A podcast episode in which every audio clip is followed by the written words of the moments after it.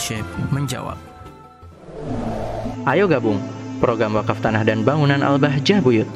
Hanya 200 ribu per meter.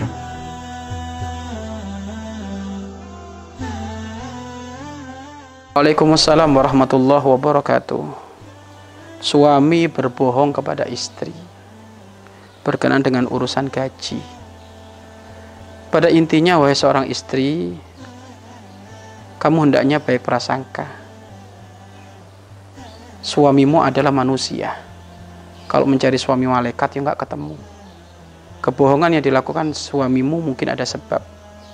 Karena dia mungkin ingin menyisahkan sebagian dari dari gajinya setiap bulan dari kantornya karena mungkin ada sesuatu yang penting sehingga harus berbohong kepadamu maka hendaknya kamu ya lapang dada lah memaafkan lapang dada memaafkan kemudian tabayun kenapa kok kok tidak dikasih tahu. Kalau sudah ditabayunin iya. Bukan nggak dikasih tahu hanya belum sempat memberitahu ya sudah. Kalau sudah berbicara seperti itu maka tidak perlu melonjak lonjak semakin jadi. Jangan sampai engkau engkau kotori kepercayaanmu itu 10 tahun hanya dengan satu kesalahan yang engkau mudah sebenarnya memberikan maaf. Ayolah berpikiran yang bijak berpikiran yang luas. Wajar ada kesalahan.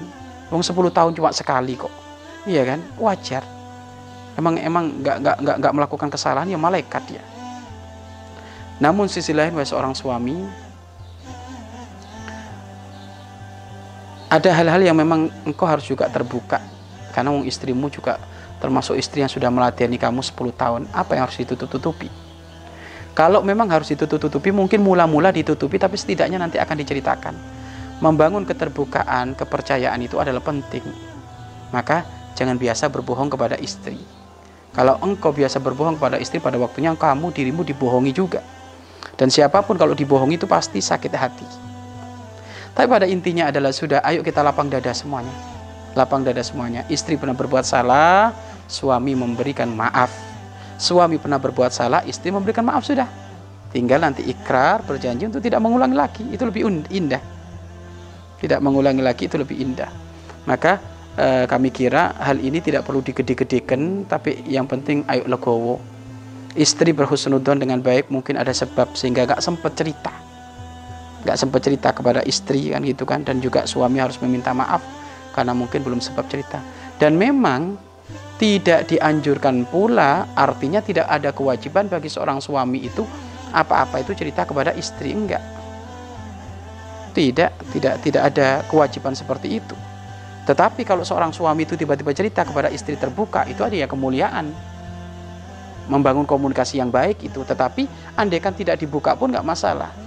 Tiba-tiba suami tidak pernah cerita setiap bulan gajinya berapa itu tidak ada kewajiban suami bercerita kepada istri. Kewajibannya suami itu hanya memberikan nafkah kepada istri, tidak tidak menyebut nominal gajinya berapa, tidak perlu. Kalau ternyata sekarang suami dapat gaji 20 juta, tiba-tiba kebutuhan istri 5 juta, ya dikasih kewajibannya dia ngasih 5 juta, tidak perlu nyebut 20 juta, itu nggak masalah. Tidak menyebut hanya kalau ada seorang suami menyebut, maka itu adalah kemuliaan. Artinya suami ini berarti ingin sistem terbuka, tidak ada dusta di antara kita, tidak ada bohong, tidak ada salah paham, tidak ada terka macam-macam. Maka ini nggak masalah kalau seperti itu. Akan tapi andaikan tidak dibuka pun nggak masalah.